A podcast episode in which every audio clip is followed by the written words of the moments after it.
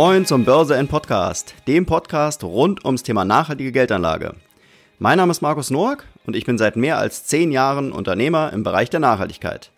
Mit dem Portal Börse N und dem dazugehörigen Podcast möchte ich zusammen mit Börsenprofis, Finanzexperten und Anlegern dir das Thema nachhaltige Geldanlage näher bringen und verständlicher machen. Von Wasserstoffaktien über ETFs bis hin zu nachhaltigen Banken, wir erklären dir, wie du dein Geld sinnvoll anlegen kannst. Viel Spaß also mit einer weiteren Folge des Börse N Podcast.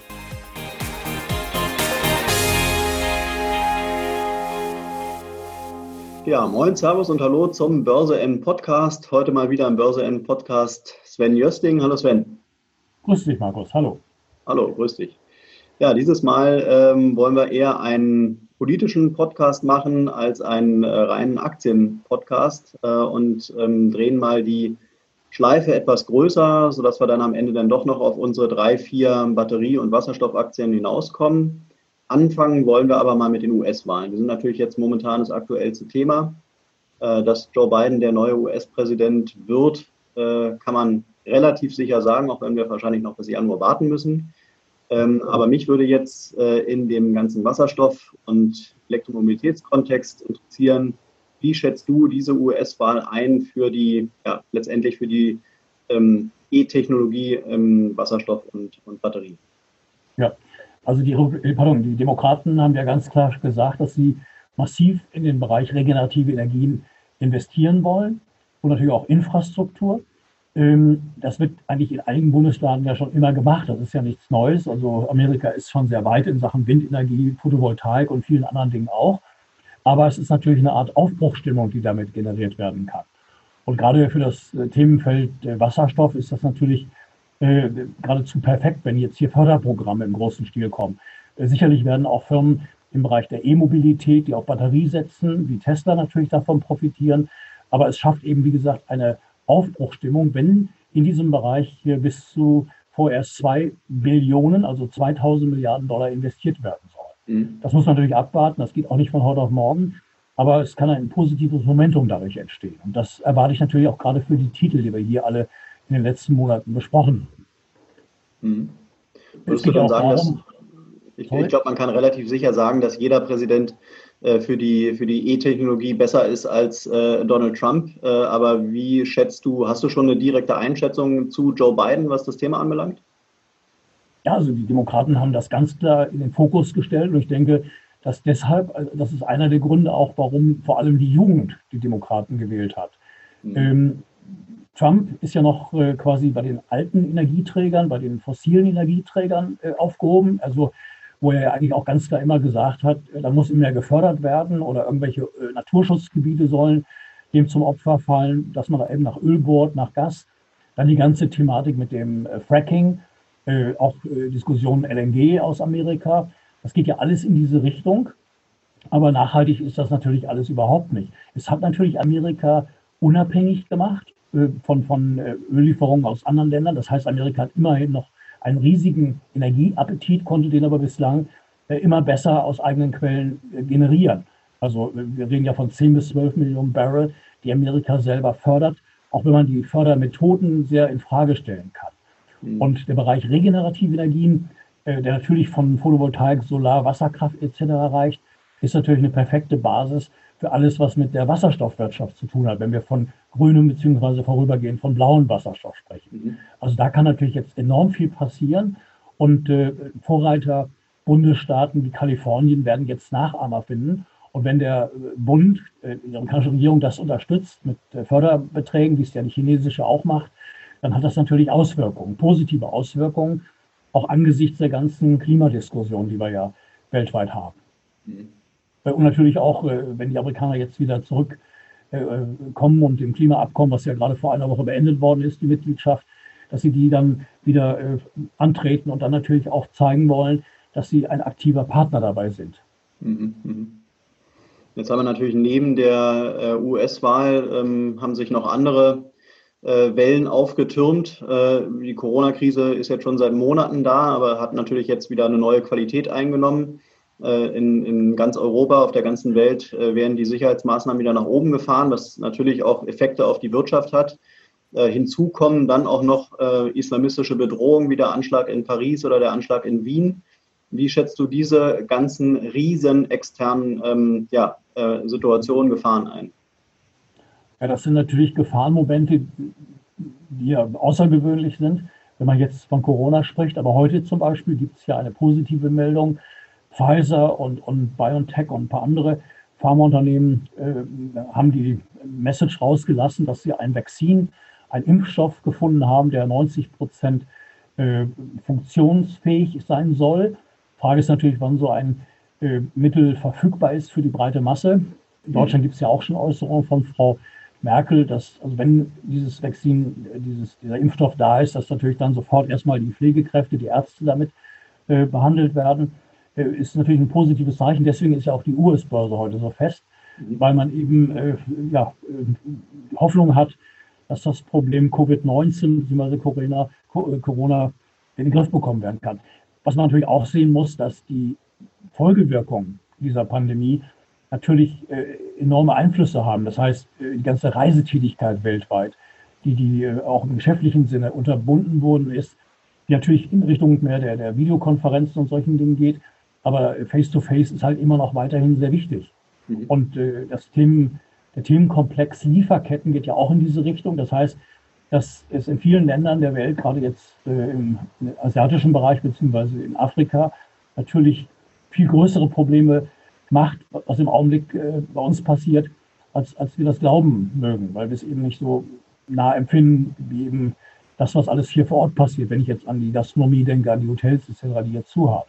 Ja. Also die Nachwirkungen sind erheblich, äh, das sollte man nicht unterschätzen ist natürlich vieles Psychologie, äh, also ein, ein positives Stimmungsbild ist natürlich besser, um die Probleme zu lösen. Und die amerikanischen Wahlen sind ja so ein Moment oder Momentum, das dadurch geschaffen wird, dass äh, ja, man positiver in die Zukunft schaut, weil natürlich äh, Trump mit seinem Missmut, mit seiner Haltung, mit seinem Anti natürlich äh, für eine zusätzlich schlechte Stimmung gesorgt hat. Und das äh, äh, ändert sich jetzt meines Erachtens. Wenn wirklich der äh, nächste Präsident äh, Herr Biden ist, das dauert zwar ein bisschen, weil eben auch äh, Trump ja noch nicht von seinem Posten gleich morgen zurücktreten will. Da gibt es sicherlich auch noch rechtliche Streitigkeiten, aber per se werden es die Demokraten wohl machen.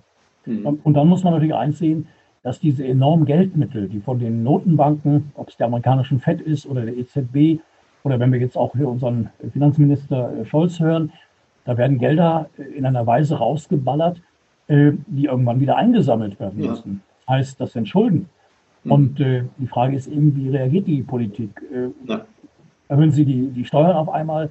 Zum völlig falschen Zeitpunkt wäre das dann. Gibt es da Neiddebatten, Reich und Arm wieder, diese Diskussionen, die da stattfinden, die, die auch nicht zielführend sind? Da gilt es natürlich, positive Investitionsanreize zu stiften. Und da ist natürlich der ganze Themenkomplex Wasserstoff ist natürlich äh, perfekt, weil man äh, damit nicht nur äh, klimatechnisch damit versuchen kann, weltweit positive Folgen auszulösen, sondern weil es auch Jobs schafft, weil es Umsätze generiert, letztendlich auch Steuern und, und, und Abgaben erzielen lässt. Also mhm. mit dem Thema Umwelt in dem Fall Ökologie und Ökonomie verpackt, verpackt zusammenkommen. Mhm. Aber ich würde ganz gerne noch mal so ein bisschen äh, die Metaebene äh, beibehalten, weil nämlich genau diese, also alle Wasserstoffaktien äh, ähm, sind natürlich auch nur äh, ja, ein Akteur äh, unter vielen. Äh, und wenn eben die Politik momentan ja nur sich in der Richtung zu helfen weiß, dass sie eben sagen, okay, wir überschwemmen das Land mit, mit, mit liquiden Mitteln, ja, also auch dann letztendlich die EZB gibt da eben Gelder raus ähm, und die Unternehmen äh, beantragen einen Kredit nach dem anderen, ist ja wirklich die Frage, äh, wann soll das alles zurückgezahlt werden? Wer ist überhaupt noch in der Lage, das Geld zurückzuzahlen? Ähm, und wie wird es in Zukunft weitergehen? Ja, also da entstehen ja auch einfach ähm, ein unglaubliches Schuldverhältnis, wo man sich wirklich fragen muss, wie beeinflusst das die Realwirtschaft, aber vor allen Dingen auch dann eben für alle Aktionäre, wann hat es dann eben auch Effekte äh, auf die Finanzwirtschaft? Ja? ja, klar. Nehmen wir das Beispiel der Green Bonds. Ähm, wo es zwar schön ist, wenn eine Anleihe, ein festverzinsliches Wertpapier als Special Purpose Bond ausgegeben wird. Das heißt, dass mit diesem Geld etwas getan wird, was äh, sagen wir, positiv für die Umwelt ist und nachhaltig ist. Und da habe ich jetzt doch eine Menge den letzten Wochen gelesen, dass, dass viele dieser Anleihen zwar grün markiert sind, aber ob wirklich die Gelder, die damit generiert werden, ob die wirklich dann in, in, in Umwelt- äh, und, und, nachhaltige Projekte auch wirklich hineinfließen und nach Möglichkeit sich aus denen sogar äh, refinanzieren. Also es gibt ja sogenannte Special Purpose Bond. Äh, ein Beispiel, äh, Anti-Revenue Bond, wenn man jetzt eine, eine Brücke oder eine Straße baut mit einem solchen Bond, mit einer solchen Anleihe und die, die Straßenbenutzungsgebühren quasi als die Basis der Einnahmen nimmt, um äh, die Schulden zurückzuzahlen und Zinsen darauf zu zahlen, also Tilgung und Zins damit zu darzustellen. Das wäre natürlich perfekt im Bereich von Brennstoffzellenkraftwerken, also Stichwort Bloom und, und Fuel Cell Energy. Das heißt, dass eben alle möglichen Formen von Energie generiert werden über solche Brennstoffzellenkraftwerke. Und wenn die mit einem ja, Green Bond finanziert würden und sich dann äh, daraus speisen, also zurückgezahlt werden, getilgt werden, wie auch Zinsen dadurch generiert werden, äh, das wäre natürlich perfekt, wenn man dann mehrere Fliegen mit einer Klappe schlägt. Aber es gibt auch viele Green Bonds, die den Titel tragen, aber die Gelder, die damit generiert werden, äh, da frage ich mich manchmal, wo die wirklich hingehen. Ob das wirklich was mit Nachhaltigkeit überhaupt zu tun hat. Mhm. Oder ob das eine Mogelpackung sein könnte. Mhm. Wobei man ja momentan, äh, darauf will ich eher hinaus, wirklich sagen muss, äh, äh, explodiert das alles, ja, äh, also im Prinzip der ganze Laden äh, oder äh, wird der Laden halt eben dann doch, ja, in Deutschland und der Welt zusammengehalten und man kann sich wirklich dann eben auf so konkrete Themen konzentrieren. Ja? Auch wenn man sich jetzt ein anderes Thema sind ja beispielsweise die viel zitierten Zombie-Unternehmen. Ja? Wenn man sich da anguckt, äh, wie viele ähm, da heutzutage schon als Zombie-Unternehmen eingestuft werden, dann liest man momentan Zahlen so zwischen 17 und 20 Prozent. Das wär, wäre fast äh, Tendenz, jedes vierte Unternehmen ist nicht mehr in der Lage, die Zinsen zu zahlen. Ja? Also wenn das wirklich die Realität ist, dann frage ich mich, äh, auf was für eine Wirtschaft steuern wir da hinaus? Naja, klar. Ja. Das ist eben die Frage, ob man eben positive Anreize gibt seitens der Länder. Ich meine, das können Investitionsanreize sein, aber es können meines Erachtens äh, auch Fehlanreize sein. Wenn man es jetzt zum Beispiel in Bezug auf die E-Mobilität überträgt, äh, die rein batteriebetriebene und diese ganzen Förderprogramme sieht, die der Bund gerade rausgibt, also wo man auch eine Kombinationsförderung erhalten kann, also einerseits über die Bundesländer und dann über den Bund. Äh, die Frage ist eben, ob diese Subventionen, ob die so gerechtfertigt sind. Und da frage ich mich natürlich, Stichwort wieder Wasserstoff, Brennstoffzelle, warum das Ganze nicht technologieoffen gemacht wird. Entscheidend ist natürlich äh, die Infrastruktur, also Ladestationen auf der einen Seite für Strom, auf der anderen Seite ist es die noch fehlende Infrastruktur für Wasserstofftankstellen, die aber kommen wird. Äh, warum aber man nicht beides fördert und dem Markt das überlässt, dass er sich das raussucht, was am sinnvollsten ist und nicht das, was am meisten subventioniert wird. Also da werden meines Erachtens enorme Fehlanreize gerade äh, rausgegeben und in einer Größenordnung, die nicht, die nicht ohne ist. Mhm. Und zum Teil auch äh, äh, Augenwischerei. Das heißt, wenn man jetzt äh, ein paar tausend Euro Zuschuss für ein Auto bekommt, wo der Preis des Kfz, das sage ich jetzt subjektiv, äh, meines Erachtens sehr hoch ist, wo eigentlich diese Subventionierung eigentlich einen überteuerten Preis nach unten drückt, um einen Kaufanreiz darzustellen. Und das äh, wird letztendlich dann wieder über Schulden finanziert. Also die ganze Kette, wenn man das von A bis Z äh, durchdenkt, äh, ist sehr, sehr widersprüchlich. Mhm. Ja, ich glaube, man kann ähm, bei der E-Technologie, ähm, wollte gleich auch noch auf den äh, Praxistest, den ich äh, in, der, in, der, letzten Woche gemacht habe, mal im BMW i3, da wollte ich noch mal kurz darauf eingehen. Äh, vorab aber noch mal kurz die Äußerung vom BMW-Chef, die er jüngst getätigt hat, wo er sagte, wenn die ganze Welt nur noch E-Autos kauft, machen wir nur noch E-Autos. Das hört man jetzt von unterschiedlichen CEOs der großen deutschen Automobilkonzerne. Also das heißt, die leiten dieses E-Auto, E-Mobilitätszeitalter, leiten die jetzt noch mehr ein als in den vergangenen Monaten und Jahren. Ähm, wahrscheinlich, weil ihnen einfach keine andere Wahl bleibt und sie ja natürlich auch merken, dass das Konsumverhalten der Leute sich einfach wirklich radikal geändert hat. Äh, auch da liest man Äußerungen, äh, dass in jedem Produkt äh, heute äh, Nachhaltigkeit drin sein muss. Also die CEOs scheinen es ja kapiert zu haben. Jetzt ist natürlich die Frage, wo verteilt sich äh, die Nachfrage hin äh, und was wird in Zukunft angeboten? Ähm, ja, wie, wie, siehst du das äh, bei diesem Thema? Also ähm, wenn jetzt wirklich die Autokonzerne merken, okay, wir müssen jetzt auf die Elektromobilität setzen, welche Rolle wird jetzt wirklich in den nächsten Monaten äh, die Wasserstofftechnologie spielen?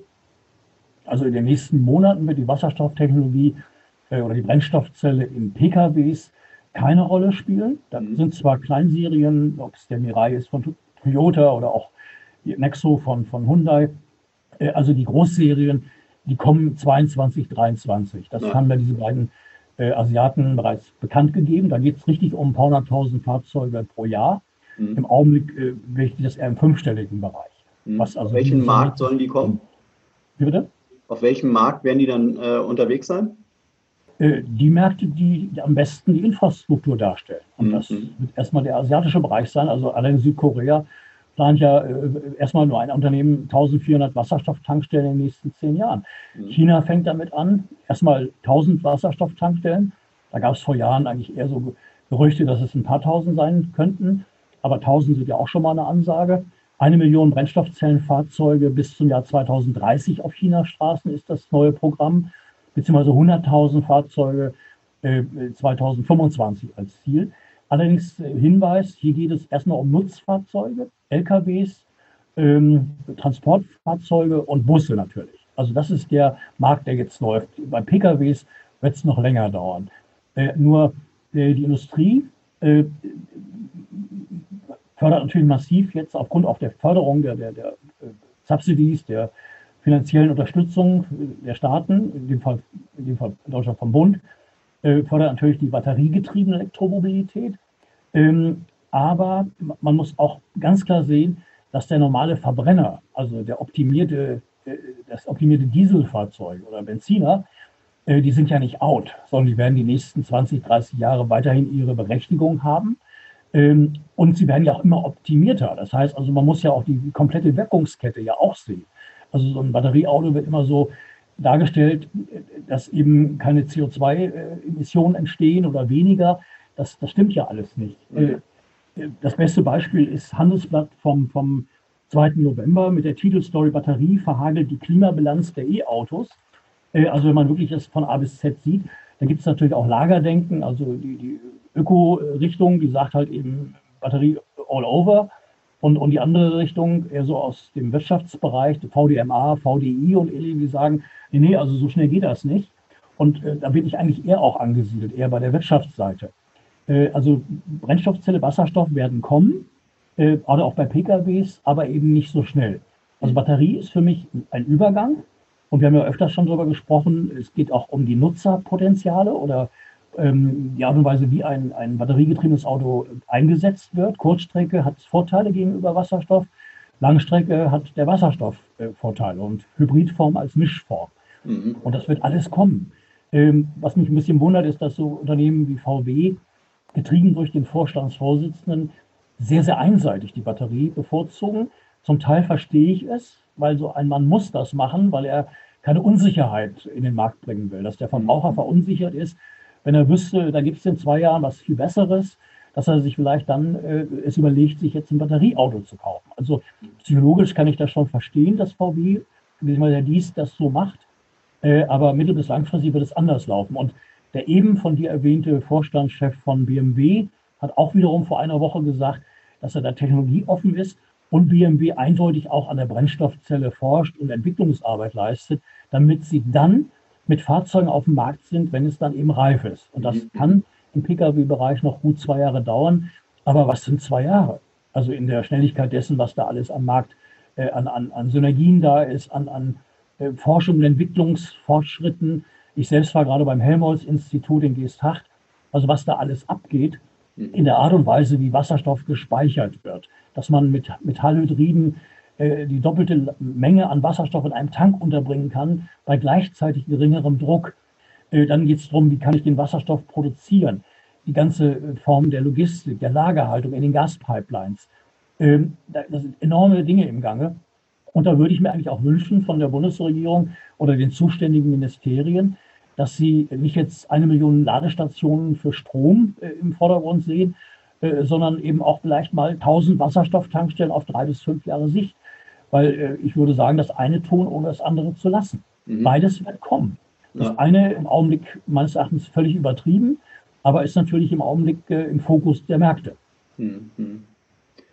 Also ich glaube, wichtig ist auch zu erwähnen, ähm, wo die Technologie auch für den Anwender steht. Ja, ich habe jetzt mal den Test gemacht. Also ich bin äh, vorher schon mehrfach äh, mal mit, ähm, äh, mit, den, mit dem Carsharing von, von Six gefahren, die ja auch den BMW i3 in der Flotte haben. Aber ich habe jetzt mal den Langstreckentest gemacht und mir mal einen BMW i3 ausgeliehen, bin von München in den Allgäu gefahren äh, und äh, konnte dann ein Glück äh, in dem Hotel dann auch mit, mit der normalen Steckdose laden. Also der Wagen war wirklich München gestartet, in den Allgäu gefahren, ist natürlich gebirgig da. Ähm, die Reichweite, als ich losgefahren bin, lag so ungefähr bei 300 Kilometern. Auf der Autobahn im normalen Verkehr, also mit 120, 130, schon gemerkt, dass die Batterie extrem leer wurde. Dann hat man drei Modi, die man einschalten kann. Ich bin dann am Ende in den letzten, also in den wirklich in den sparsamsten Modus gegangen, wo dann alles ausschaltet. Also da ist dann keine Heizung mehr an, äh, keine Klima Klimaanlage mehr an, die Scheiben sind beschlagen. Äh, und es war wirklich ein Fahrgefühl, also ein Fahrkomfort, der lag bei 0 Prozent. Und wir sind dann mit, ja, mit einer Restreichweite am Ende dann doch von 100 Kilometern ins Hotel getuckert ähm, und waren dann froh, dass da wirklich vor Ort dann eben noch eine, eine Möglichkeit war, dass man den Wagen wieder aufladen konnte. Äh, ansonsten wären wir relativ aufgeschmissen gewesen. Also in, im Ort gab es dann wohl noch einen Schnelllader. Ähm, das wäre noch, hätte noch geklappt. Aber ansonsten war es wirklich äh, vom, vom, ja, vom, von der Praxisanwendung ein Horror, gerade für Leute, und das hatte ich halt, äh, was die meisten ja haben, keine Vorerfahrung. Ich habe mich natürlich davor jetzt nicht irgendwie äh, äh, tief reingelesen, sondern wollte wirklich mal sehen, wie ist, der, ähm, wie ist der Ablauf, wie ist der Praxisfall, wenn man sich so ein Auto ausleiht. Ja? Äh, von Six äh, bekommt man dann eben auch eine Karte, wo man sich anmelden muss, wo man äh, dann auch die, ja, die, ähm, die Zahlungs-, also die, die Kreditkarte hinterlegen muss. Mit der Karte soll man dann eigentlich an allen Schnellladern laden können. Auf dem Rückweg hat sich bewiesen, dass wir da nicht mitladen konnten, obwohl da Zehntausende ähm, Schnelllader ähm, in dem System mit drin sind, sind dann zu BMW gefahren, also zum BMW-Händler, wollten den Wagen da laden äh, und BMW hat uns dann, nachdem wir dann eine halbe Stunde rumgefummelt haben, kam dann mal irgendwann einer raus und meinte, ja, mit der Karte könnt ihr hier nicht laden, hier kann man nur mit der BMW-Karte laden. So, dann sind wir von BMW rüber zum McDonalds-Parkplatz gefahren. Äh, da waren nur zwei Parkplätze, beide Parkplätze belegt, haben wir gewartet, bis der nächste äh, weggefahren ist, dann den Wagen dahingestellt. Dann sollte das wohl äh, laut System irgendwie 40 Minuten dauern. Wir sind in der Zwischenzeit was essen gegangen äh, sind wiedergekommen und der Wagen war nur zu 85 Prozent voll. So, der nächste Super-GAU war, dass der Stecker, wir wollten dann bei 90 Prozent äh, Ladung wollte man abziehen, da ging der Stecker nicht mehr ab. So dass wir dann an der, äh, bei der Hotline anrufen mussten und die Hotline konnte dann erst, das war irgendwie ein Defekt, äh, die konnte dann erst den, den Stecker wieder von dem System lösen. So, dann hatten wir 90 Prozent, sind äh, zurück nach München gefahren. Bis dahin hat sich natürlich die Batterie schon wieder ein bisschen entladen. Also summa summarum äh, ist dieser ganze Praxisfall, was die, was die ähm, Batterietechnologie anbelangt, äh, ist, war eigentlich ein, ein, ein, absoluter Worst Case. Das Einzige, also unser Fazit war eigentlich, dass man den, dass man die E-Technologie oder die Batterietechnologie momentan eigentlich nur nutzen kann, wenn man ein Hausbesitzer ist äh, und jeden Tag seine 50, 60 Kilometer vom, vom Haus ins Büro fährt und dann wieder zurück. Ja? Und das ist der Status quo, worüber ja eigentlich auch in den Medien kaum berichtet wird. Die, die, die Batterietechnologie wird immer so hingestellt, als wenn es jetzt irgendwie schon komplett funktionieren würde und man eigentlich jetzt schon auf den Verbrenner verzichten könnte. Äh, was ganz klar, wo man ganz klar sagen muss, man hat die besten Verbrennertechnologien äh, es gibt heute äh, die neuesten äh, großen SUVs, da muss man auch nicht mal ein Verfechter von SUVs sein, die fahren heute auf 100 Kilometern bei einer normalen Fahrweise, verbrauchen die 5 Liter. Ja? Und, und wir schaffen hier mit einer Vehemenz den, den Verbrenner ab, wo man ja auch wirklich ganz klar das alles in Frage stellen muss und, und auch mal darauf hinweisen muss, dass die Batterietechnologie lange nicht da ist, was propagiert wird. Ja, und das ist eigentlich fatal, ne? weil das, glaube ich, ähm, ähm, tut auch nicht der Wasserstofftechnologie äh, irgendwie, äh, spielt ja auch nicht positiv in die Karten, weil dieses ganze Thema hängt ja irgendwo in Deutschland zumindest an der Batterie, ja, und damit verdirbt man ja eigentlich die, ähm, ja, die Stimmung so ein bisschen. Ja. Naja, und es kommt eins hinzu, dass äh, auch immer mehr Strom natürlich gebraucht wird in dieser Richtung, wie du schon sagst. Ähm, das sagt jetzt heute der Vorstand von, von Ballard, da komme ich nachher noch drauf aber dass ja die Fahrzeuge, wenn ich jetzt auch als Beispiel Tesla nehme, ja immer mehr wie, wie fahrende Computer zu sehen sind, die ja immer mehr Datenleistung auch gebrauchen und das kostet natürlich Energie.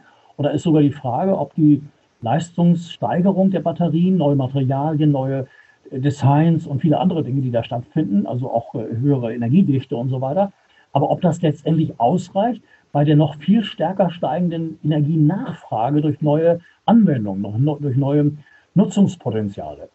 Also da ist irre viel im Gange und man muss ja auch immer sehen, das, was du gerade sagst, es muss Standards geben. Äh, äh, also ich bin, äh, mache als Co-Administrator bei Facebook ja die, die Gruppen Hydrogen und Fuel Cell beziehungsweise Wasserstoff und, und, und Brennstoffzelle. Und da ist eine, eine lockere Diskussion immer im Gange, äh, auch teilweise sehr kontrovers, wo es eben auch zum Beispiel um Standards geht. Das heißt, wenn du jetzt von der Stromladestation sprichst, äh, wo die eigentlich einheitlich sein müssten, dass ja, jeder Verbraucher sofort sieht, was es kostet und, und wie lange die Ladezeit dauert und die ganzen Abrechnungsmodalitäten gleich sind, aber das haben wir noch nicht. Äh, und genauso wird argumentiert von Wasserstoffgegnern, also dass es A natürlich die Tankstellen noch nicht gibt, was ein Faktum ist, aber über die Zeit wird sich das ändern. Aber eben, wo kommt der Wasserstoff her? Äh, welche Mengen? Ne? Wann rechnet sich so eine Tankstelle auch für den Betreiber, äh, also von der Menge des Wasserstoffs, der verkauft wird? Wo ist ein, ein richtiger, fairer Marktpreis für den Wasserstoff? Das sind natürlich alles Frage, Fragen, die, die, einfach über die Zeitschiene auch beantwortet werden. Mhm. Aber ich, ich wage zu, also zu bezweifeln, dass die E-Mobilität äh, einseitig über die Batterie definiert, dass das der äh, beste Weg ist. Und wie gesagt, diese Maximalforderung, äh, ich sehe da die Grünen, aber auch Friday for Future und viele andere, äh, als ob man einfach so einen Hebel umlegt und morgen ist alles anders. Das ist natürlich Quatsch. Und wir müssen auch sehen, dass wir eine Industrie in Deutschland haben, die da Nummer eins in der Welt ist und natürlich auch durch China profitiert, wo wir eigentlich alles tun müssen, im positiven Sinne zu wirken. Und da sehe ich wieder den Wasserstoff, dass wir diese Technologie hier als Frontrunner weiterentwickeln und auch Frontrunner hier im positiven Sinne bleiben, bevor eben in dem Fall die Asiaten uns das Wasser abgraben ja. und wir hinterherlaufen. Mhm. Also bei VW würde ich unterstellen, dass in drei bis fünf Jahren der Konzern massiv in Wasserstoff- bzw. Brennstoffzellentechnologie investiert haben muss, weil China über Quoten Vorgaben macht. Aber das ist eigentlich schon heute absehbar, äh, dass das kommen wird. Und deswegen sind manche Entscheidungen, die in diesen Unternehmen gefällt werden, äh, für mich sehr fragwürdig, mhm. weil sie meines Erachtens eben nicht nachhaltig sind. Aber wie gesagt, das sind natürlich auch Überlegungen im Konzern, erstmal eine bestimmte äh, Gattung von Autos in den Markt zu drücken auch damit eben Geld zu verdienen, was ja auch legitim ist und gut ist. Aber manche Dinge sind da eben wirklich nicht nachhaltig, wenn man das Gesamte sieht. Und dann gibt es auch Dinge, Stichwort Helmholtz-Institut, ganz spannend, auch von den Mengen her. Wir haben da ganz offen über vieles diskutiert, aber wenn jetzt wirklich 20, 30, 50 Millionen Autos mit der Batterie fahren, dann sind das wirkliche Mengen, die da an, an Lithium, an, an Nickel und anderem. Manche Sachen werden wegfallen, werden ersetzt, wie zum Beispiel Kobalt. Aber das sind gigantische Mengen. Mhm. Und, und das sieht im Augenblick scheinbar keiner, was das bedeutet. Die Frage des Recyclings ist noch nicht geklärt, wird sicherlich geklärt werden müssen, ist aber noch nicht geklärt. Äh, und da sind ganz viele Fragezeichen, äh, die dann wiederum auch in Richtung Wasserstoff gehen. Denn wenn ich Wasserstoff, grünen, blauen, zu vernünftigen Konditionen durch regenerative Energien produzieren kann und ihn verfügbar habe, ihn, ihn transportieren kann, Stichwort Gasleitung, dann, dann sind das enorme Möglichkeiten, die da einhergehen. Und dann kann es sogar so sein, dass die Batterie auf der Langstrecke durch die Brennstoffzelle ersetzt wird. Also beziehungsweise die Brennstoffzelle ist ja kein Ersatz für Batterie, aber über den Mechanismus Energie, Stichwort Wasserstoff, über die Brennstoffzelle in Energie für den Elektromotor umzuwandeln. Mhm. Und das wird kommen. Also da bin ich äh, felsenfest von überzeugt, nach allem, was gerade in den letzten Wochen äh, an, an Informationen verfügbar gewesen ist. Es geht ja sogar so weit, dass Länder wie Indien, äh, die über sehr viel regenerative Energie verfügen, aber auch Australien und andere, die überlegen alle, äh, wie sie grünen Wasserstoff als handelsfähiges Gut in den Markt bringen können. Also damit LNG Flüssiggas Konkurrenz machen. Da gibt es zwar jetzt noch keine Tanker für, aber das ist alles eine Frage der Zeit, bis das kommt. Deswegen müsste zum Beispiel auch so ein Terminal hier äh, Wilhelmshaven ist ja geplant, äh, aber auch in Hamburg müsste es sowas geben. Ja, was ja vor allen Dingen auch da, äh, gerade in der, ähm, ähm, in der, sagen wir mal, in der Kooperation zwischen, zwischen äh, Batterie und, und Brennstoffzelle, ja, äh, die kann man ja nicht, kann man ja nicht per se sagen, dass jetzt äh, Batterie und Brennstoffzelle zusammen nicht funktioniert. Vielleicht ist ja genau das die Lösung, ja, dass man eben Autos anbietet, die eben beides an Bord haben. Ja, ganz genau. Ähm, aber weil nämlich der, der, der Praxisfall, auch das haben wir eben gemerkt, äh, du bist ja völlig aufgeschmissen. Das sind ja auch nicht die, das ist ja auch nicht die Erfahrung, der, der, ähm, die der normale Autofahrer, ja, die normale Autofahrerin hat, äh, dass du halt eine Strecke von 200, 300 Kilometern fährst und die auf einmal das Benzin in Anführungszeichen ausgeht. Ja? Also die Power ausgeht. Das ist ja eine, das ist ja eine Sache, die, haben, die hatten sich ja die Leute über Jahrzehnte angewöhnt. Äh, und da wirst du ja auch die Konsumenten nicht so schnell umgewöhnen, dass du jetzt sagst, naja, nach 200, 300 Kilometern ist es standardmäßig, dass du jetzt mal eben irgendwo an die Tankstelle ranfährst und dann da 40 Minuten stehst, bis dein Auto wieder voll getankt ist. Ja? Das kann es ja nicht sein. Also das kann ja wirklich nicht der, der, die Lösung sein. Und da muss man, äh, glaube ich, äh, da, da, an der Stelle merkt man ja, also spätestens an der Stelle merkt man ja, dass eigentlich die Technologie viel zu schnell in den Markt gedrückt wurde. Ja? Äh, die Konsumenten es jetzt kaufen sollen, auch damit jetzt schon Geld verdient werden soll, obwohl eigentlich alles nur halb fertig ist.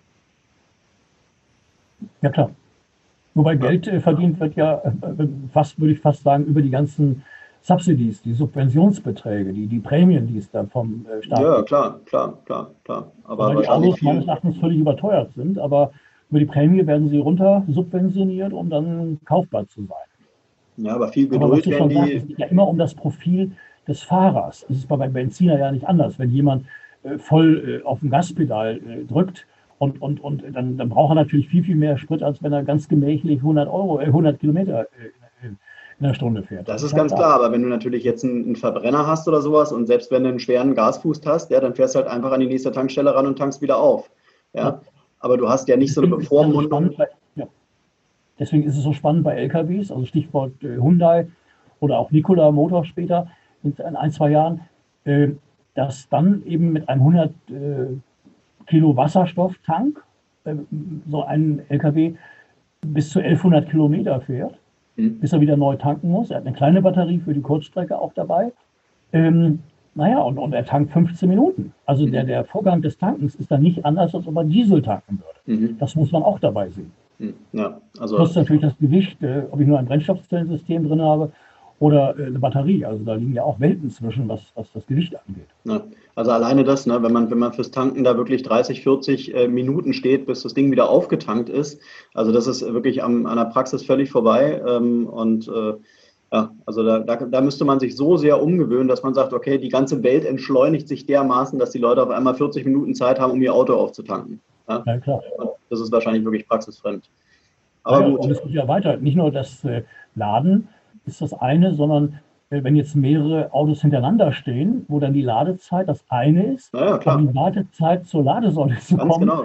was ganz anderes ist. Ja. Und natürlich äh, der Flächenbedarf für E-Ladestationen im öffentlichen Raum, Absolut. das muss man auch sehen. Und dann, äh, das sind zwar Dinge, kann man darüber streiten, ob das dann auch wirklich so ist, aber wenn jetzt, sagen wir, wirklich 100.000 Autos mit Batterie um 17.30 Uhr, wenn die Leute nach Hause kommen, geladen werden, ob es dann nicht die Stromleitung überlastet. Mhm. Das weiß heute noch keiner. Also die ja. Fachleute sagen eigentlich, wenn ich manchmal manchen Artikel lese, das geht so einfach nicht. Da müssen auch die Leitungen äh, angepasst werden. Mhm.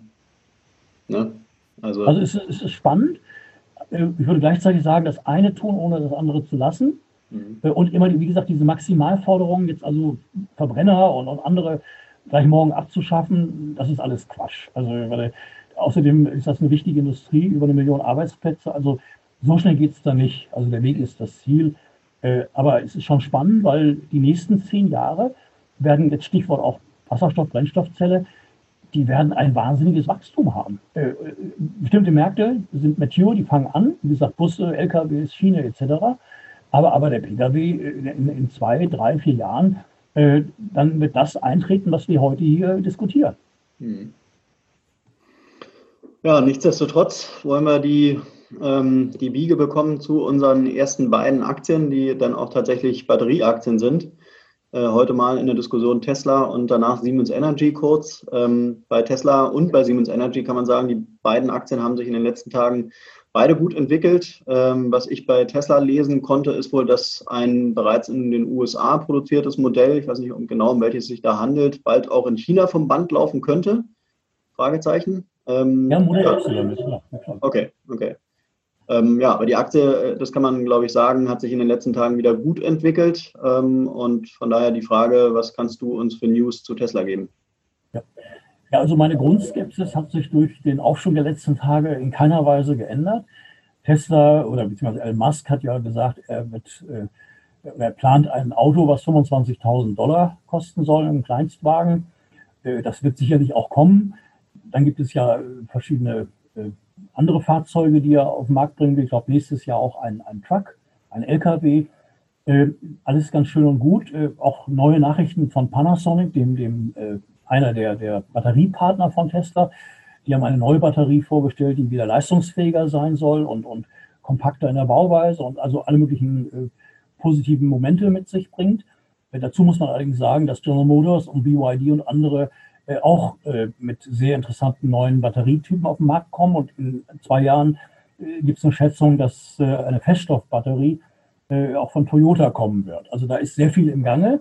Ähm, was aber interessant ist, ich las gerade einen, einen Branchenbericht, der ganz spannend ist. Also es gibt jetzt äh, sieben, acht Anbieter, neue Firmen, Lucid oder wie sie heißen und viele andere, mhm. die in genau das Segment hineinstoßen, wo Tesla ist, wo deren Fahrzeuge preislich günstiger sind, mehr Reichweite haben. Mhm. Also alle möglichen Faktoren, die zusammenkommen. Und äh, die Konkurrenz von Firmen wie VW für Tesla enorm zunimmt. Alleine in Norwegen äh, dramatisch. Also es ist ein kleiner Markt, aber das war immer so ein Vorzeigemarkt, kann man sagen. Das heißt, äh, Tesla äh, profitiert natürlich jetzt auch von den äh, Entwicklungen in Amerika. Stichwort jetzt, äh, wenn die Demokraten ans Ruder kommen und den Umweltbereich mehr fördern, wo Elektromobilität ja zugehört. Ähm, aber eben die Konkurrenz wird immer größer. Und da gibt es eben auch viele Diskussionen. Ist Tesla jetzt eine Softwarefirma? Ist es ein, ein Autoproduktionsunternehmen? Was ist Tesla eigentlich? Äh, Tesla hat eine Solarsparte, die wird natürlich auch profitieren. Solar World wurde ja, äh, äh, Solar Power wurde ja übernommen. Ähm, nicht Solar World, das ist ein anderes Unternehmen. Ähm, also die Frage, wie man das bewertet. Nur die Firma hat ja ihre letzten Quartalszahlen immer nur mit außerordentlichen Einnahmen dargestellt, also wo die Erträge eigentlich durch ZEVs, durch Regulatory Credits kamen. Bummelige 1,2 Milliarden Dollar waren das jetzt in den letzten drei Quartalen. Und die Frage ist, wie lange geht das noch gut, dass diese Förderbeträge laufen? Kann natürlich auch passieren, dass die Demokraten neue Förderbeträge in den Markt bringen, was natürlich dann auch für Tesla gut ist, aber für alle anderen auch. Äh, also wie gesagt, da bin ich skeptisch, zumal Tesla 440 Milliarden Dollar Börsenwertung per heute hat. Die Aktie ist gerade 445 Dollar, aktuell sehe ich das gerade. Also da ist schon viel drin, weil dieser Wert muss ja auch mit Zahlen untermauert werden. Also Zahlen im Sinne von Erträgen und, und zukünftigen Erwartungen. Und äh, auch Stichwort autonomes Fahren oder viele andere Dinge. Die Frage ist eben A, bezahlt das der Käufer, äh, diese Software? Und B, ist sie überhaupt einsatzfähig, beziehungsweise genehmigt? Wir sehen es ja in Deutschland, wo es ja schon rechtliche Einsprüche gab, dass wenn jemand also meint, er kann da sein Auto für sich fahren lassen, dass dann Versicherungs, äh, äh, also die Versicherung nicht mehr gegeben ist. Äh, rein theoretisch, aber äh, sowas muss man ja auch sehen. Also was vorgegeben wird, ist das eine, was dann aber wirklich in der Praxis umsetzbar ist, ist das völlig andere. Also ich glaube, dass Tesla in den nächsten zwei, drei Jahren enorme Konkurrenz bekommt. Die hat sie jetzt schon, aber die wird richtig zunehmen. Und dann kommt die Konkurrenz aus einer ganz anderen Richtung, nämlich aus dem Bereich der Brennstoffzelle und Wasserstoff für die Langstrecke. Mhm. Das hat bis jetzt keiner der Analysten, und ich lese da sieben, acht äh, Reports von Analysten, die Tesla verfolgen, da hat keiner überhaupt annähernd das Thema Wasserstoff, Brennstoffzelle auf dem Schirm. Es wird immer nur Batterie verglichen äh, und das, was die Batterie in Zukunft wird leisten können, also es wird immer besser, immer kleiner, immer kompakter und so weiter und so weiter, auch preislich günstiger. Äh, aber äh, die Konkurrenz könnte aus einer ganz, ganz, ganz anderen Richtung kommen, nämlich aus dem Bereich Brennstoffzelle, Wasserstoff und Hybridform. Und da denke ich, äh, werden uns die Asiaten wie Hyundai und, und Toyota zeigen, wo es lang geht. Und es werden auch äh, aus China dort äh, Meldungen kommen, dass die Chinesen sagen, da wird es irgendwann in den nächsten zwei, Jahren eine Quote geben, die in diese Richtung geht. Und die Tesla nicht erfüllen kann in China. Äh, woanders auch nicht, aber auch wenn das jetzt kommen würde. Was man da, glaube ich, Tesla wieder zugute halten muss, Tesla ist äh, im Prinzip der äh, der älteste oder einer der ältesten Akteure am Markt, hat natürlich die, die größten äh, Lernen oder die größte Lernkurve hinter sich. Äh, und Unternehmen, wenn wir es jetzt mal auf den deutschen Markt beziehen, wie BMW und Daimler und VW, die fühlen sich ja durch Tesla extrem unter Druck. Ja? Also die sitzen natürlich ja, auch. Das ist ein positiver Druck. Hm. Also die BMW, Daimler, ich habe ganz viele Artikel gerade in den letzten Wochen gelesen. Also die deutsche Autoindustrie sagt ganz eindeutig, also Tesla hat uns zwar Druck gemacht, äh, im positiven Sinne.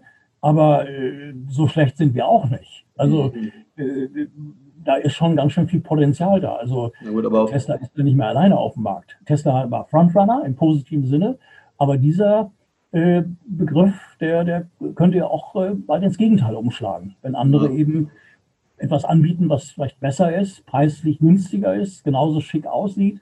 Also da gibt es ja sehr viele Faktoren, die da in diese Richtung hineingehen.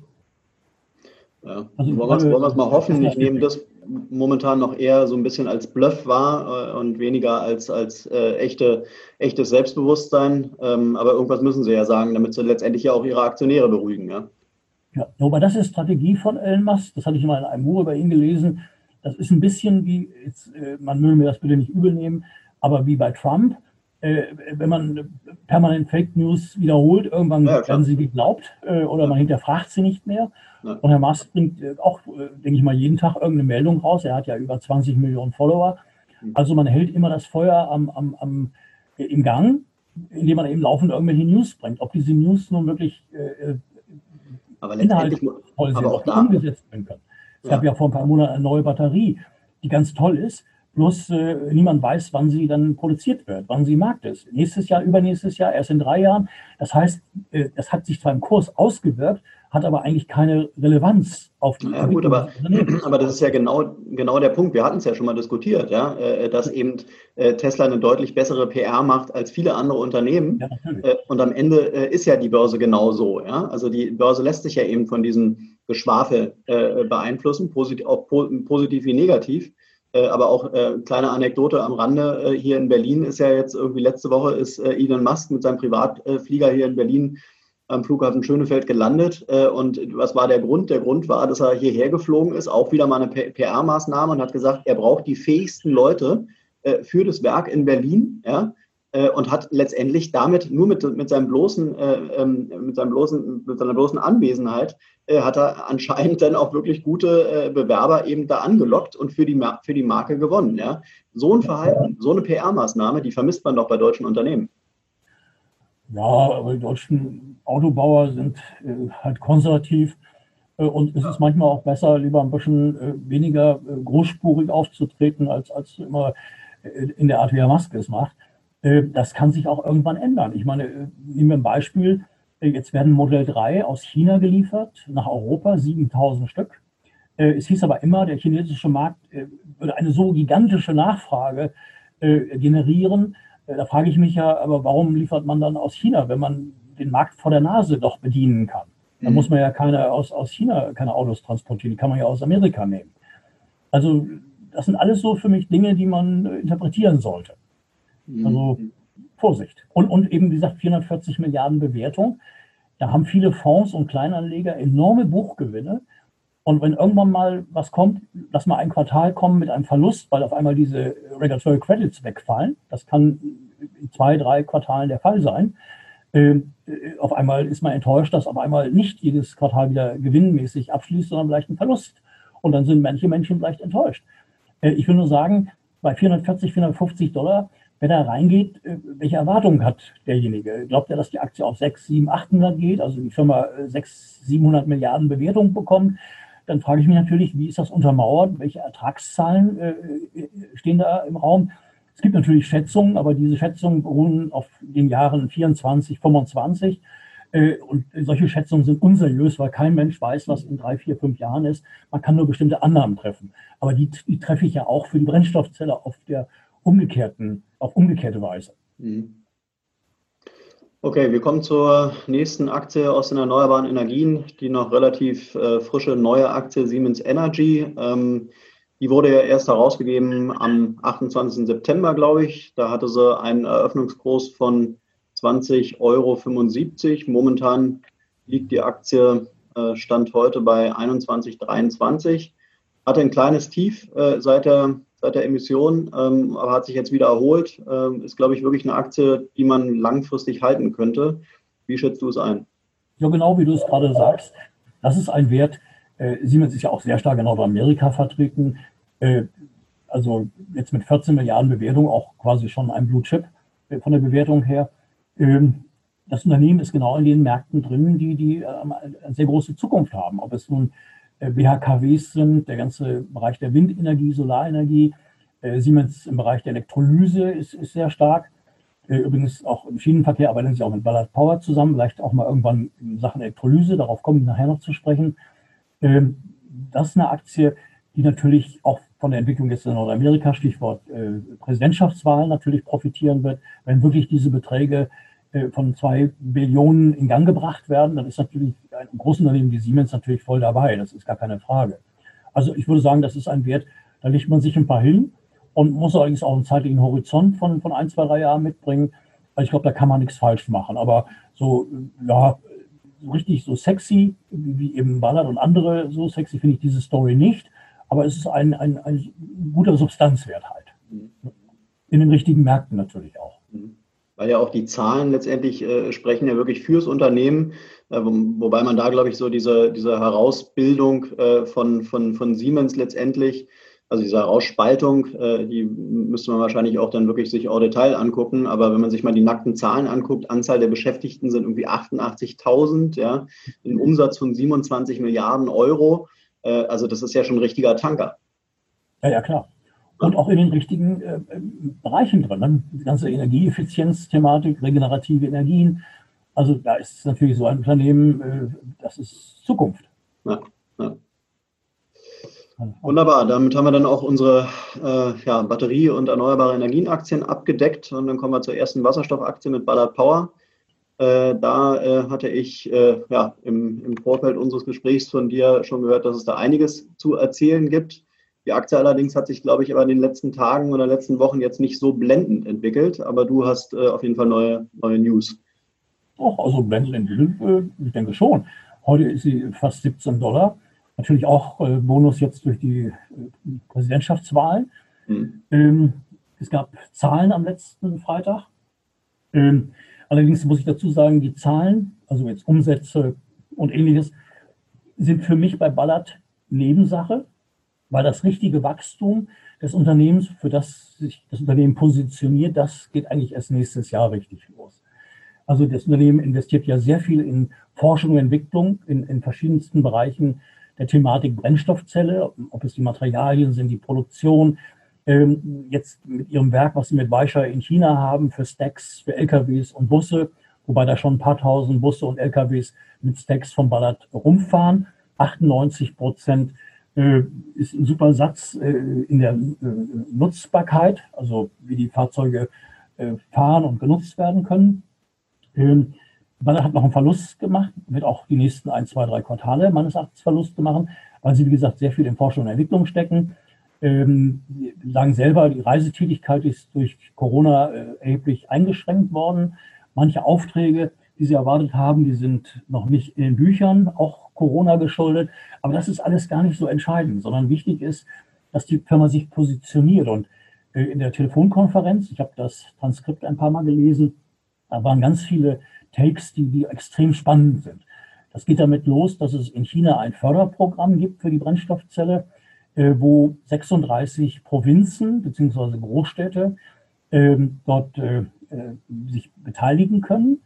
Ähm, sie müssen bestimmten Bedingungen entsprechen, also das heißt, äh, eine eigene Infrastruktur aufbauen, äh, Wasserstoffproduktion, sie müssen auch in der Forschung und Entwicklung aktiv sein, also um hier gefördert zu werden. Und da habe ich rausgehört, dass Ballard und Weichai, der Partner, dass sie so manche Provinz auch beraten. Das Ziel der chinesischen Regierung sind erstmal 100.000 Brennstoffzellenfahrzeuge bis zum Jahr 2025. Äh, klarer Fokus Busse und LKWs bzw. Nutzfahrzeuge. Da ist Ballard äh, perfekt aufgestellt. Äh, und dann eine Million Brennstoffzellenfahrzeuge aller Couleur bis zum Jahr 2030. 1000 Wasserstofftankstellen als Ziel. Das ist jetzt, äh, wo in den nächsten Wochen die ersten Entscheidungen fallen. Da erwarte ich Aufträge für Ballard aus diesem Bereich. Dann ist es aber so, dass äh, der Bereich der Busse weltweit, äh, da ist Ballard ganz weit vorne, haben 30, 40 Millionen Kilometer mit Bussen bereits hinter sich. Kein anderer hat dieses Know-how, dieses Wissen von der Straße. Beispielsweise London, da gibt es, oder beziehungsweise England, da gibt es Prognosen, dass hier Aufträge für 5000 äh, E-Busse gegeben werden, allerdings Batterie und Brennstoffzelle. Und der Ballard-Partner Wrightbus äh, rechnet sich eine gute Chance aus für 3000 wasserstoffbetriebene Busse. Das wären dann ja Busse, die dann mit den Stacks von Ballard laufen würden. Und davon, von diesem Programm gibt es jetzt eine ganze Menge. Ich will sagen, wenn in den letzten Jahren immer mal so drei Busse hier, fünf Busse dort waren, dann kommen wir jetzt in die Skalierung hinein und die kann Ballard über China eben auch bedienen mit diesen neuen Stacks. Mhm. Das zweite Highlight, äh, Audi und Ballard haben ja eine gemeinsame Entwicklung gemacht eines äh, äh sehr fortschrittlichen Stacks, HT-Gen. Ähm, und dieser FC-Gen HPS heißt er. Und äh, da hatte Ballard zwar alle Rechte, mit Ausnahme des Pkw-Bereiches. Und den haben sie jetzt dazu bekommen. Das heißt, Ballard hat jetzt an diesem Stack alle Rechte. Ich weiß nicht, ob sie Audi dann eine Lizenzgebühr anteilig zahlen, ist aber auch egal. Sie sind aber jetzt frei und ich gehe davon aus, dass sie mit anderen Autokonzernen äh, ins Gespräch kommen, um diese Stacks zum Einsatz zu führen. Das halte ich für sehr positiv, zeigt aber, dass VW diesen Bereich eben halt äh, nicht richtig auf, auf dem Schirm hat. Also äh, wie wir vorhin ja eingangs auch besprachen, äh, alles in Richtung Batterie, aber Brennstoffzelle erstmal nicht. Mhm. Und Ballard, äh, der Chef McEwan, sagt, es kann dann sein, dass das Audi dann in, in zwei, drei Jahren kommt und sagt, komm hier, ihr liefert uns dann einfach die Stacks dazu. Ne? Also dass man das, was man jetzt nicht macht, in anderer Weise dann wieder ausgleicht. Mhm. Das, denke ich, ist sehr positiv für Ballard, für die Nutzungspotenziale dieser Stacks. Ähm, das zweite ist eine Partnerschaft mit Mahle. Mahle ist ja einer der größten Kfz-Zuliefererkonzerne der Welt. Man sagt, in jedem zweiten Auto in der Welt stecken Teile von Male drin. Das können Temperaturmesser sein, das können äh, Filtertechnik-Dinge sein. Und Ballard hat eine Partnerschaft, wo sie in einer gewissen Weise wohl für die Stacks für LKWs zuständig sind. Und da erwarte ich eigentlich, dass da mehr rauskommt, dass da vielleicht ein Joint Venture raus entsteht, aber auf jeden Fall, dass da mittel- bis langfristig Umsätze auch raus generiert werden. Also auch das meines Erachtens sehr, sehr positiv. Äh, Ballard hat äh, Geld auf dem Konto, also über 360 Millionen per 30.09. Aber da kommen jetzt nochmal über 30 Millionen dazu. Also sie haben fast 400 Millionen Dollar auf der Bank und äh, da gibt es die Erwartung, dass sie sich irgendwo beteiligen, eine Akquisition machen. Und das ist jetzt richtig spannend. Die könnte stattfinden im Bereich von Elektrolyse. Und Elektrolyse ist ja das Kernelement der ganzen Wasserstoffthematik. Das heißt, wie hocheffizient in großen Mengen zu immer günstigeren Kursen Wasserstoff produziert werden kann. Und äh, ich zitiere einfach Herr McEwan, weil das ist für mich absolut Sprengstoff. Ich darf es jetzt nicht zu äh, ja, übertrieben darstellen, aber wie ich das fühle. Also ich lese mal vor. Uh, perhaps a number of years ahead of a number of electrolyzer companies that work on things like electrolyzer MEAs. Und die MEAs das sind quasi, das das Herzstück einer äh, Brennstoffzelle von den Stacks. Und da sagt äh, äh, Ballard, dass sie dem Markt da voraus sind. Also nicht nur jetzt bei Stacks für LKWs, Busse, Schienenfahrzeuge, auch später auch Schiffe und so weiter, sondern auch bei Elektrolysetechniken. Und da äh, können Sie sich vorstellen, Lizenzabkommen zu machen, aber auch äh, vielleicht eine Firma zu akquirieren, die in dem Bereich tätig ist. Also für mich ist das Sprengstoff, denn man muss wissen, die Kosten eines PEM-Elektrosoleurs sind zwei Drittel die Kosten der MEA. Und das ist diese äh, Oberflächenbeschichtung der Bipolarplatten. Also das habe ich noch nicht gewusst, dass Ballard auch in dem Bereich eine, eine Top-Position hat. Äh, vielleicht erinnert sich der eine oder andere Hörer, äh, auch Bloom Energy hat eine andere Form von Elektrolyse-Technologie mit den SOFC. Äh, Elektrolyseuren, da geht es auch um die Grundtemperatur der Elektrolyse, also wie, die, wie die Stacks eingesetzt werden, wo Bloom auch, auch in diese Richtung geht. Es gibt Studien, die einen Investitionsbedarf von 150 Milliarden Dollar in den nächsten 20 Jahren nur im Bereich der Elektrolyse sehen weltweit. Also wie man halt eben in immer größeren Mengen im äh, industriellen Maßstab eben Wasserstoff nach Möglichkeit eben grün produziert. Und äh, das war für mich eigentlich äh, also die wichtigste News aus der Telefonkonferenz. Man kann ja das Transkript lesen, das ist für jeden verfügbar, also man kann äh, sich das ausdrucken und so weiter. Und das habe ich dann doch erst beim zweiten Mal lesen überhaupt erst entdeckt, äh, weil es eine Frage eines Analysten war und Herr McEwan da sehr ausführlich Stellung bezogen hat. Also will ich sagen, äh, Ballard sieht eben die Potenziale, also Busse geht nächstes Jahr richtig los, LKWs wird äh, folgen, nächstes, übernächstes Jahr. Ähm, Schienenfahrzeuge kommt 22, 23 und langfristig der Bereich Schiffe. Und was eben auch gesagt worden ist, der Pkw-Bereich wird wahrscheinlich in, in äh, zwei bis dreieinhalb Jahren äh, richtig losgehen. Das ist noch nicht so schnell. Das haben wir ja ursprünglich, wir hatten ja vorhin das auch äh, diskutiert mit Batterieautos. Das dauert noch. Also so lange hat sagen wir, ein Unternehmen wie VW noch Zeit, sich äh, eigentlich primär mit der Batterie zu beschäftigen. Aber es ist absehbar, dass in, in drei bis fünf Jahren äh, hier doch eine Konkurrenz aus einer ganz anderen Richtung kommt, die kaum jemand im Augenblick auf dem Schirm hat, außer Firmen wie eben Toyota und Hyundai. Aber alle großen, muss ich dazu sagen, wie Daimler, BMW, sind in dieser Richtung unterwegs. Also die, die äh, geben dann Gas, wenn, wenn es marktreif ist. Ne? Das ist mal ganz klar. Mhm. Also ich will damit nur sagen, Ballard ist für mich der Titel, äh, der eigentlich alles abdeckt, äh, auch das Kerninvestment in diesem Bereich ist, wenn man da Zeit hat. Äh, ich glaube, da wird man viel Freude haben. Also gesunde Bilanzverhältnisse. Auftragsbestand ist noch nicht so dolle, aber das wurde jetzt, wie gesagt, mit Corona beschrieben. Und äh, das sollte man nicht äh, überbewerten. Ich denke, die richtigen Auftragspotenziale, die kommen nächstes Jahr. Äh, beziehungsweise könnten noch dieses Jahr kommen, aber wir haben ja schon November. Also ich denke, das ist eher eine Sache, die sich im Laufe des Jahres 21 richtig darstellen wird.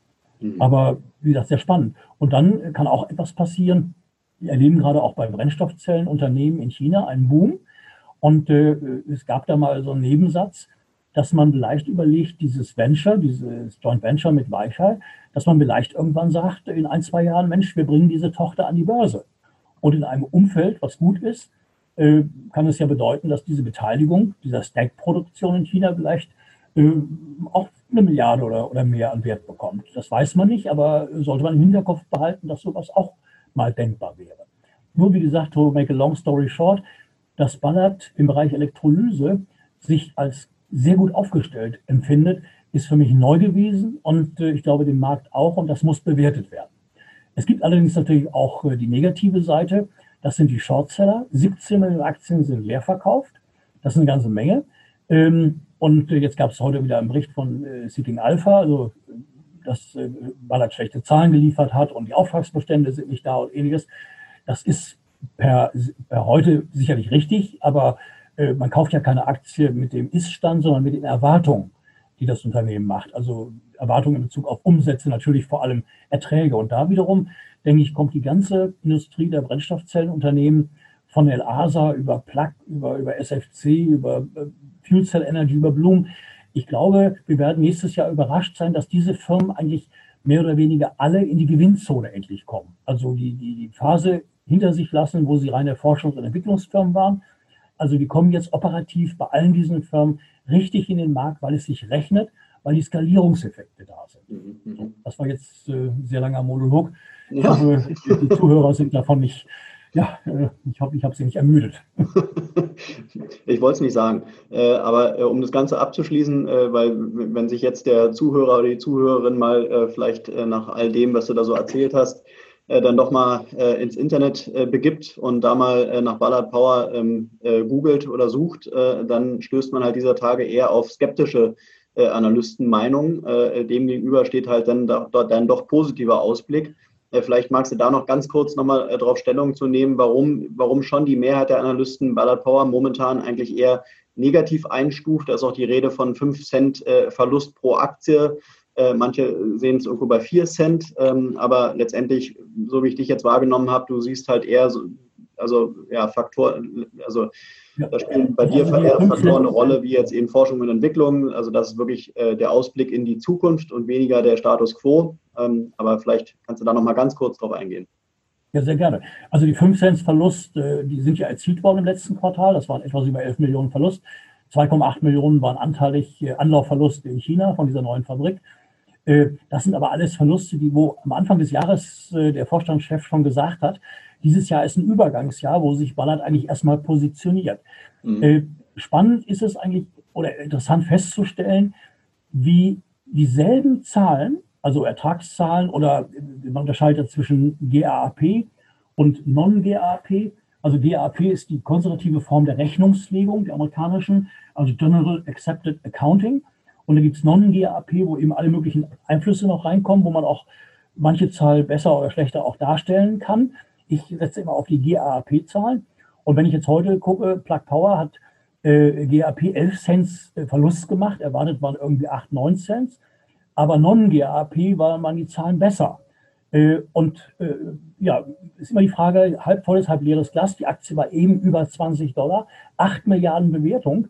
Ähm, ich muss gestehen, das ist für mich heidenlos äh, überteuert, weil auch die Umsätze kann man natürlich von dem einen Brennstoffzellenunternehmen nicht mit dem anderen vergleichen. Also eine Bloom Energy als Beispiel, die bauen Brennstoffzellenkraftwerke, die haben ein paar Milliarden Auftragsbestand. Das sind Serviceverträge, das sind Verträge für Hardware und so weiter. Bei Plug ist es zum Beispiel, dass man einen Gabelstapler umbaut. Also man nimmt die Batterie raus und baut ein Brennstoffzellsystem rein. Das sind dann die sogenannten Billings, die jetzt sogar 340 Millionen Dollar dieses Jahr ausmachen sollen. Das klingt alles ganz viel. Äh, und da ist natürlich eine Ballard anders aufgestellt. Das heißt, sie bauen, sagen wir mal, Stacks für neue Gabelstapler. Also ich gehe davon aus, dass irgendwann Kion die nutzen wird. Heißt da Yale, mit denen haben sie schon einen Deal, äh, mit anderen auch. Das heißt, die einen bauen um und generieren damit Umsätze und wollen natürlich langfristig am Verkauf von Wasserstoff verdienen. Und die anderen äh, bauen Stacks für die nächsten Generationen von äh, Geräten, die sich im Bereich Material Handling äh, aufhalten, also Gabelstapler etc. Das heißt, man kann natürlich eine Ballard mit einer Plug überhaupt nicht vergleichen, weil sie unterschiedliche Geschäftsmodelle haben. Das gleiche ist mit, mit Bloom und Fuel Cell Energy. Die beiden kann man vergleichen, aber die beiden kann man, wie gesagt, mit Plug und mit anderen nicht vergleichen. Eine Nel Asa zum Beispiel ist im Bereich Elektrolyse drin, die bauen Wasserstofftankstellen, das ist deren Kernkompetenz. Äh, ITM äh, Power in England äh, im Bereich Elektrolyse sind da gut aufgestellt, Partner Linde. Aber diese Unternehmen sind sehr unterschiedlich aufgestellt. Man muss dann auch die Erwartungen sehen. Wo steht die Börsenbewertung heute? Wo sind die Umsätze? Wo ist die Erwartung in den nächsten Jahren? Und eine Ballard hat jetzt auch um 4 Milliarden Bewertung, macht dieses Jahr 120 Millionen Umsatz, aber ich glaube, die Börse erwartet, dass aus diesen 120 Millionen Umsatz in den nächsten drei, vier Jahren ein ganz anderer Umsatz wird, äh, sich vermehrfachen wird.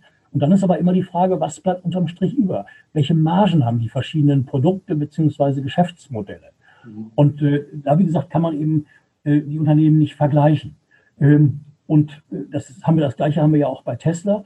Da gibt es die, die Citibank, die sieht die Aktie bei 120 Dollar, aktuell 450. Und dann gibt es äh, andere, die sehen die bei, bei 600, 700 Dollar, wobei man immer sehen muss, da gab es einen Split 1 zu 5. Man muss also diese heutigen Kurse immer mal 5 nehmen und das dann in Relation sehen zum Kurs Anfang des Jahres bei 350, 400 Dollar. Also da ist ja schon eine Verdrei-, Vervierfachung da. Und da ist es natürlich die Frage, äh, auf alle Unternehmen bezogen, äh, ist die Börsenbewertung noch in Relation zu den Perspektiven? Ist das stimmig? Oder gibt es eine Übertreibung? Oder gibt es innerhalb eines Marktsegmentes vielleicht eine Firma, wo man mal Gewinne mitnehmen sollte und in die andere zu investieren, die eben noch nicht so mitgelaufen ist, aber die die gleichen Potenziale hat. Genau genommen könnte man auch Nikola Motors äh, als Beispiel benennen, wo eigentlich erstmal eine Vision verkauft wird. Das heißt, die haben 8 Milliarden Bewertung und haben noch keinen LKW äh, produziert, sondern haben Partnerschaften, die einen gewissen Umsatz und bestimmte Auftragsbestände, die sie haben, die dann in den nächsten Jahren abgefrühstückt werden, wo natürlich dieser Markt so spannend ist, der LKWs und der Brennstoffzelle. Aber die Börse gibt dem Unternehmen diese Bewertung, weil es da Erwartungen mit verknüpft. Das ist natürlich alles Psychologie. Mhm. Äh, bei allen diesen genannten Titeln eigentlich immer. Und Börse ist ein Antizipationsmechanismus. Also Börse bewertet, was man glaubt, was in Zukunft eintreten wird. Mhm. Und das wieder auf deine Frage zurückzukommen, bedeutet, wenn Analysten den heutigen Stand bewerten, äh, dann haben sie das Unternehmen nicht verstanden. Das heißt, dann bewerten sie etwas, was für mich äh, äh, interessant ist zu wissen, aber es ist irrelevant für die weitere Kursentwicklung. Mhm. Warum hat Ballard, aber das haben andere auch, innerhalb von kurzer Zeit 250 Millionen Dollar eingenommen durch ein ATM-Programm. Also über die Börse haben sie Aktien ausgegeben, die ihnen aus den Händen gerissen worden sind. Mhm. Warum? Äh, und zu Kursen auf der aktuellen Kursbasis. Das zeigt ja, dass die Börse das Potenzial bewertet, was da kommt. Und äh, jetzt auf das Jahr 2001, 2002 zurückgeschaut, da gab es Erwartungen bei Ballard, die den Kurs von 5 Dollar auf über 130 stiegen, steigen ließen, in Erwartung, dass da ein neuer Megatrend, ein Markt ent, äh, äh entsteht, der da nicht kam, weil es auch damals die regenerative Energie gar nicht gab. Es gab die Rahmenbedingungen gar nicht. Und heute haben wir die aber. Das heißt, heute muss man ganz anders denken und diese Firmen ganz anders bewerten. Mhm. Plus natürlich dann der Faktor dieser, dieser ganzen äh, Multimilliardenprogramme, ob es der Klimapakt in Europa ist, ob es das äh, geplante Programm der Demokraten in Amerika betrifft. Es gibt riesige Programme in Asien, in China, in Südkorea, Australien, äh, jetzt auch in Europa überall, gerade 10 Milliarden Programm Wasserstoff, Spanien vor, vor zwei, drei Wochen. Also äh, da ist enorm viel da. Und dann muss man sich die Firmen angucken, die da eine, eine führende Rolle haben und wo ihr Geschäftsmodell enormes Wachstum ermöglicht. Und da zählt eben Ballard dazu, da zählen Firmen wie Bloom dazu. Und andere, wie gesagt, Plug, äh, habe ich mir auch vertan, ich habe nie gedacht, dass sie da so stark steigt. Aber da bin ich dann skeptisch, weil äh, das ist mir dann doch too much, relativ. Wobei natürlich man argumentieren könnte, ja, Ballard hat ja auch 4 Milliarden Bewertung, aber nur 100 Millionen Umsatz. Ja, aber ich sehe eben halt die Wachstumsperspektiven und äh, die Ertragsperspektive. Mhm. Die sehe ich unterschiedlich. Und da denke ich, äh, wird Ballard meines Erachtens äh, die anderen mittel- bis langfristig schlagen können.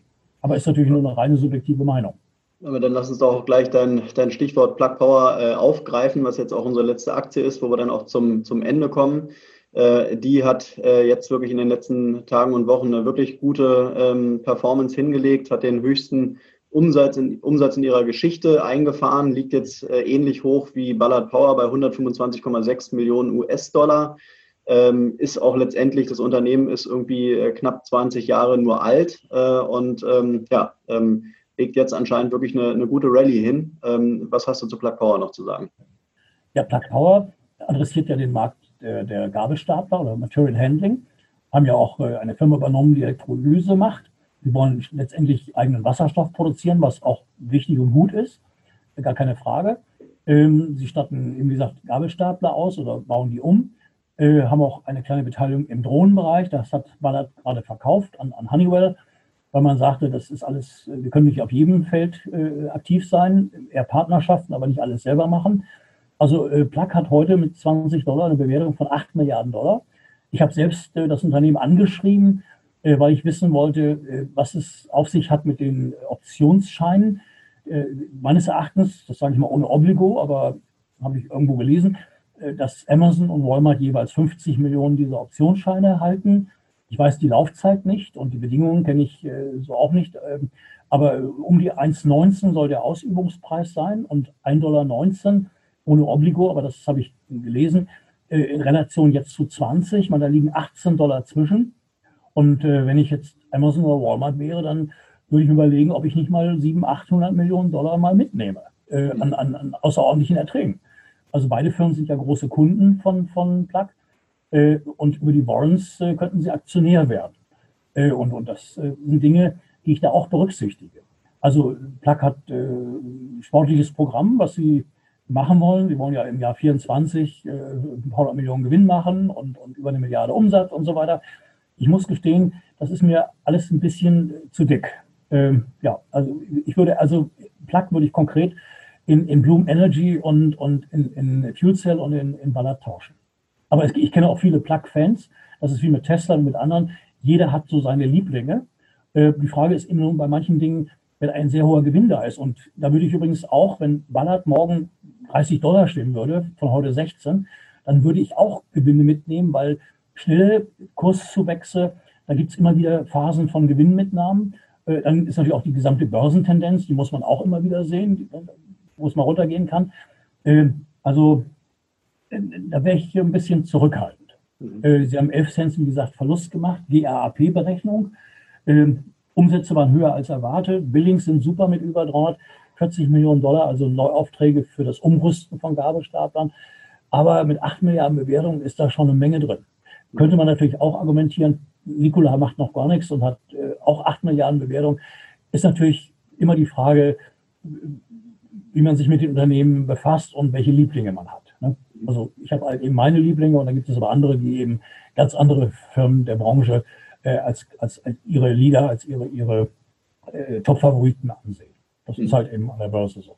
Äh, bloß äh, pauschal kann man sagen, dass dieser ganze Markt natürlich in den nächsten Jahren kommen wird. Also dann wird es weiterhin so sein, dass eigentlich alle Unternehmen dieser Branche gute Aussichten haben, weil, weil es äh, alles in Richtung der Brennstoffzelle und, und Wasserstoff geht.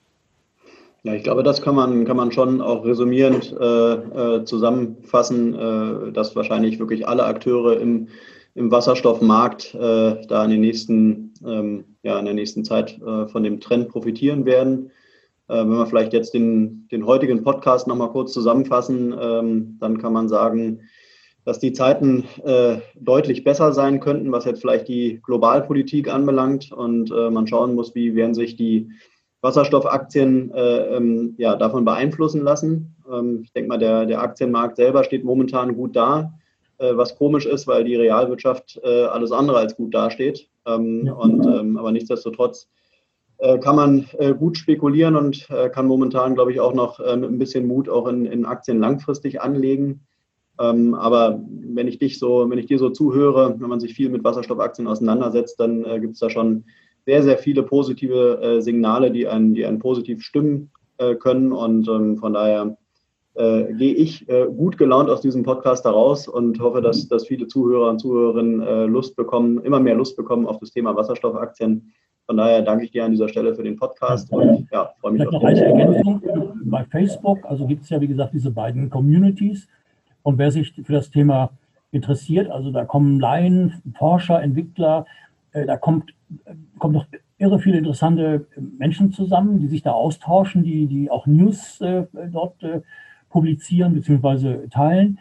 Also man mal auf Facebook gehen und, und dann in einer dieser Communities mal anklopfen. Also äh, da kann man sich wirklich schlau machen und sieht auch die Vielfalt dessen, was in diesem Bereich alles im Gange ist. Also neue Geschäftsmodelle, die entstehen, neue Technologien, die entstehen. Das kann eine Beschichtung äh, sein einer Brennstoffzelle. Das kann eine Art Design sein. Das ist ja wie bei Batterien auch. Also es ist schon irre, was, was weltweit da für eine Aufbruchstimmung da ist. Mhm. Die deutsche Bundesregierung und verschiedene Ministerien, die müssten allerdings äh, viel stärker und viel, äh, ja, also die Regulatorik in Deutschland, also da müsste eigentlich äh, eine Aufbruchstimmung erzeugt werden und nicht immer diese, diese äh, Quoten und Bedingungen und, und, und ja, dieses Klein-Klein. Das ist manchmal sehr schade, dass man die Potenziale nicht so nutzt, wie sie da sind. Also Aber das ist ja genau das, was ich auch eingangs schon gesagt hatte, eben zur Batterie, ja, wo, wo ich ganz klar eben die, die Aufklärungsarbeit vermisse, äh, weil die Leute die Technologie letztendlich äh, gar nicht verstehen und es eigentlich auch bis dato viel zu wenig Berührungspunkte mit der Technologie gibt, ja, wo, wo jetzt im Prinzip über so eine Förderung gesagt wird, ja Leute, kauft euch äh, ein, ein Batterieauto äh, und keiner weiß, äh, wie sowas in der Praxis funktioniert. Ja? Ja. Also das, ja, ist, aber Standard, ne? klar. Aber das ist bei Wasserstoff das Gleiche. Wir haben einen Referenzpreis, 8,5, 9 Euro pro Kilo. Aber das ist ein willkürlich gewählter Preis. Also äh, es gibt Schätzungen, dass Wasserstoff in zehn Jahren regenerativ erzeugt, äh, da wo es Sinn macht. Also das ist Saudi-Arabien, Aramco ist da schon ganz weit vorne. Australien überlegt jetzt, grünen Wasserstoff zu transportieren. Äh, Länder wie Indien fangen an. Wenn also der Wasserstoffpreis, sagen wir mal, bei zwei, drei Dollar liegt pro Kilo weltweit, dann ist das echt äh, Konkurrenz zu ganz vielen anderen Dingen. Also mhm. wir reden über einen Zeitraum von zehn Jahren. Mhm. Also wo auch der grüne Wasserstoff den Preis des grauen Wasserstoffs äh, unterschreiten würde. Mhm. Und das ist echt ein, ein, Datum, wenn das der Fall ist. Mhm. Na, es ist auf jeden Fall ein Thema, äh, aber das hatten wir jetzt in den, in den vorausgegangenen Podcasts ja schon immer mal wieder darauf hingewiesen, ein Thema, wo man äh, sich äh, hinlänglich zu belesen kann. Äh, und auch da haben wir ja schon einige Podcasts auch mit anderen Podcast-Gästen gemacht, äh, die da so ein bisschen Aufklärungsarbeit betrieben haben. Aber jeder, der sich da mit der ganzen Thematik ein bisschen mehr auseinandersetzen möchte, der, der kann es auf jeden Fall tun. Ähm, weiß nicht, ob jetzt äh, jeder Aktionär äh, jetzt unbedingt sich da so tief in die Thematik reinlesen muss, aber wenn man will, dann kann man auf jeden Fall.